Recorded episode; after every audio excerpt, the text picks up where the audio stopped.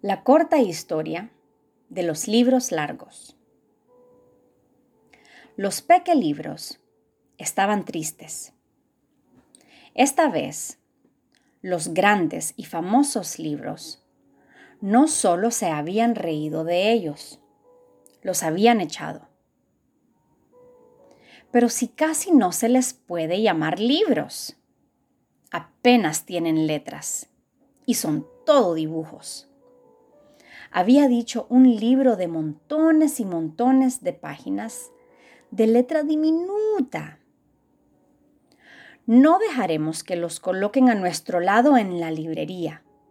Son libros de mentira, dijo otro, muy serio y elegante. Pobres pequelibros. Ni siquiera les dejaron un rinconcito en las librerías ni en las bibliotecas. Acabaron amontonados en desvanes y almacenes. Los grandes libros estaban contentísimos. En las librerías ya solo entraba gente adulta e inteligente, porque ya no había ahí nada que atrajera a los revoltosos niños.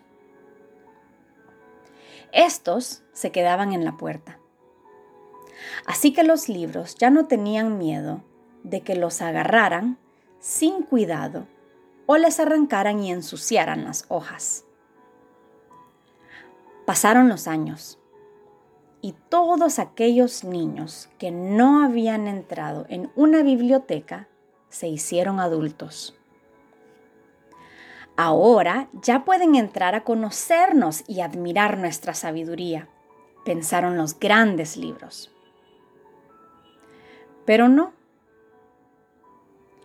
Esos adultos que habían crecido sin pequelibros no tenían ningún interés en los grandes libros. Eran demasiado largos. ¿Cómo iban a leer tantas páginas de golpe si nunca habían leído nada? Los grandes libros estaban desesperados las librerías cerraban. Las bibliotecas parecían abandonadas. Nadie leía. Se reunieron todos.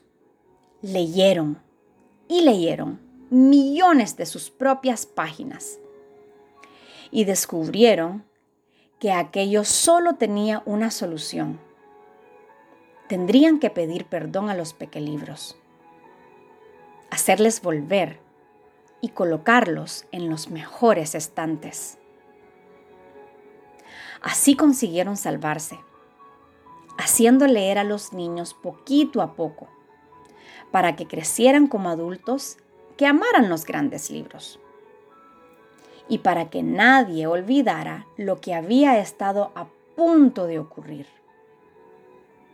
Escribieron la historia en este pequeño libro y se lo regalan todos los que miran a los libros con pocas palabras y llenos de dibujos, como si no fueran libros.